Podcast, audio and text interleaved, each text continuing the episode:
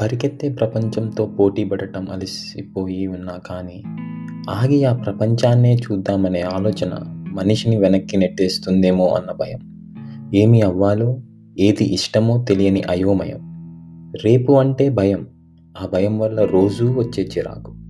చుట్టూ ఉన్న జనం నన్ను గొప్ప అనుకోవాలి అనిపించుకోవాలి అన్న ఆరాటం. ఆ ఆరాటం కోసం చెప్పే అబద్ధాలు. అది తలుచుకొని చీ జీవితం! అని నిద్రపట్టని రాత్రులు.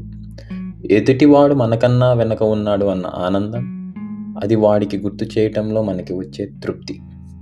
కష్టం లేకుండా వచ్చే సుఖం ప్రయత్నం లేకుండా వచ్చే లాభం కోసం చేసే పూజలు. చుట్టూ ఉన్న వారి అభిప్రాయాల మీద ఆధారపడ్డ సంతోషం. ఇది మన నెల జీతంకి బానిసైన జీవితం.